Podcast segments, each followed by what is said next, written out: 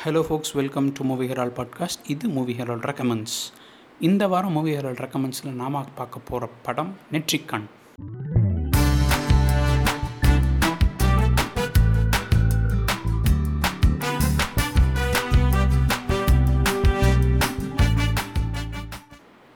என்னடா இவன்?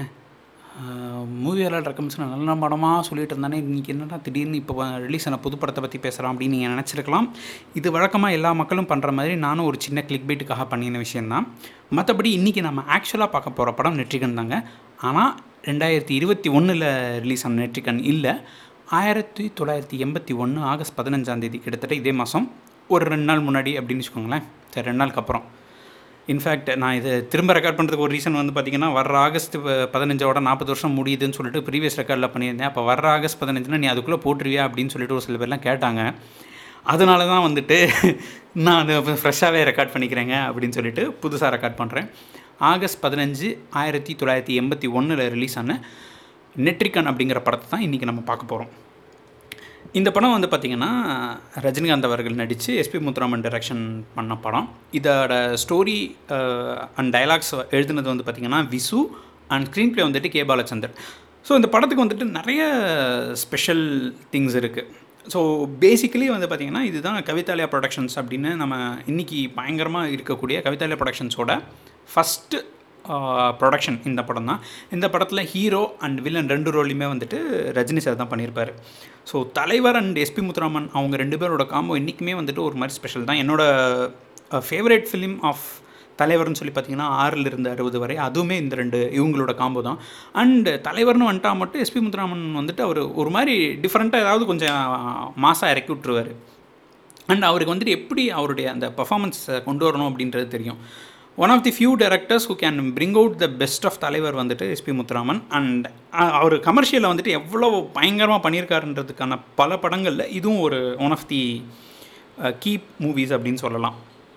ஸோ இந்த படத்துக்கு வந்து பார்த்திங்கன்னா ஸ்டோரி பேஸ்ன்னு சொல்லி பார்த்தீங்கன்னா தசரதனோட பையன் ராமன். தசரதன் அப்படி நிறைய ஒய்ஃபோட இருக்கிறாரு. இங்கே ராமன் வந்துட்டு ஒரே பத்தினி விரதமாக இருந்தார்.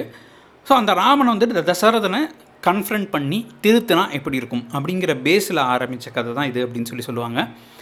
ஸோ அதுதான் வந்துட்டு பார்த்தீங்கன்னா சக்கரவர்த்தி அப்படிங்கிற ஒரு பிஸ்னஸ் டைக்கோனாக ரஜினிகாந்த் இருக்கிறாரு. ஸோ அந்த சக்கரவர்த்தி வந்துட்டு ஒரு உமனைசர் இன்றைக்கி ஆக்சுவலி சொல்லணும்னா ஒரு ரேபிஸ்ட் பட் ஆக்சுவலாக அந்த படத்தில் வந்துட்டு ஒரு உமனைசர் அப்படின்னு சொல்லுவாங்க. ஸோ அந்த உமனைசர் வந்துட்டு ஒரு பர்டிகுலர் சுச்சுவேஷனில் வந்துட்டு ஒரு ரேப் பண்ணிடுறாரு.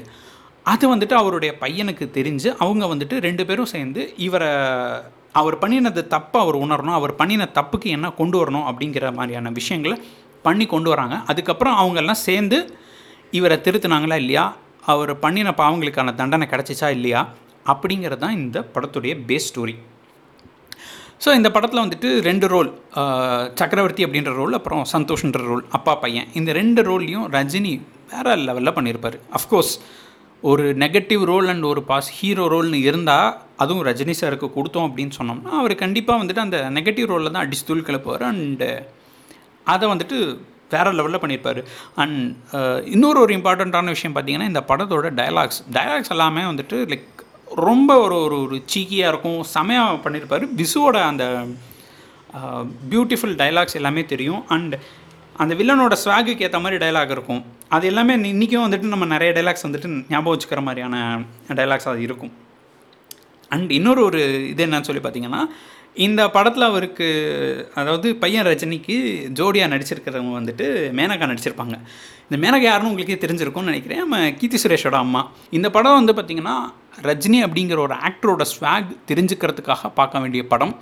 அண்ட் இன்றைக்கும் பார்த்தோம்னா சில விஷயங்கள் நமக்கு வந்துட்டு கொஞ்சம் ஒப்பாமல் இருக்கலாம். சில விஷயங்கள் என்னடா இது? இதெல்லாம் ஒரு ஸ்டோரியாக இதெல்லாம் வந்துட்டு ஒரு பெரிய க்ரைம் சென்சிட்டிவ்னஸ் இல்லாமல் இருக்கலாம். ஆனால் அதையும் தாண்டி வந்துட்டு இது ஒரு நம்ம ஒரு ஒரு விஷயம் பார்க்க வேண்டிய படம் என்னென்னா இது நாற்பது வருஷத்துக்கு முன்னாடி வந்த படம். அந்த காலகட்டங்களில் எப்படி வந்திருக்கு? அதுலேயும் ஒரு ரைட்டியஸ்னஸ் அப்படிங்கிற ஒரு விஷயத்தை அவங்க கொண்டு வராங்க அப்படின்ற சில விஷயங்களை நம்ம மைண்டில் வச்சுட்டு பார்த்தோம்னா இதுவுமே ஒரு பார்க்கக்கூடிய படம். அண்ட் இந்த படத்தில் இன்னொரு ஒரு ரொம்ப இம்பார்ட்டண்ட்டாக பேசக்கூடிய விஷயம் என்னன்னு சொல்லி பார்த்தீங்கன்னா அப்பார்ட் ஃப்ரம் த பர்ஃபாமன்ஸஸ்ன்னு பார்த்தீங்கன்னா இந்த ரெண்டு ரஜினியுமே சேர்ந்து இருக்கக்கூடிய காட்சிகள் நிறையா இருக்கும். ஸோ எனக்கு தெரிஞ்சு ஃபஸ்ட்டு ஃபஸ்ட்டு மாஸ்கிங் டெக்னிக்ஸ் இந்த படத்தில் தான் யூஸ் பண்ணாங்கன்னு நினைக்கிறேன். நைன்டீன் எயிட்டி ஒனில் கேமராமேன் பாபு அப்படின்னு சொல்லிட்டு அந்த மாஸ்கிங் டெக்னிக் நிறையா யூஸ் பண்ணியிருப்பாங்க ஏன்னா பழைய இதுக்கு முன்னாடி வந்த படங்களில் நிறைய இடங்களில் பார்த்தோம்னா அந்த ரெண்டு பேரும் இருக்கிற சீன்ஸ் வந்துட்டு கொஞ்சம் டிஃப்ரெண்ட்டாக தெரியும். இதில் மாஸ்கிங் டெக்னிக் அப்படிங்கிறத வந்துட்டு நிறைய யூஸ் பண்ணி ரொம்ப நல்லாயிருக்கும் அப்படின்னு சொல்லிட்டு சொல்லியிருப்பாங்க. More then eighty percentage scenes வந்து ரெண்டு பேரும் சேர்ந்து இருக்கிற மாதிரியான இருக்கும். அந்த இன்ட்ராக்ஷன்ஸ் எல்லாமே ரொம்ப நல்லா பண்ணியிருப்பாங்க.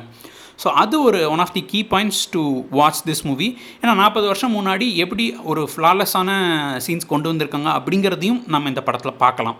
ஸோ அது இன்னொரு பாயிண்ட் இத்தோட இந்த எபிசோட் முடியுது.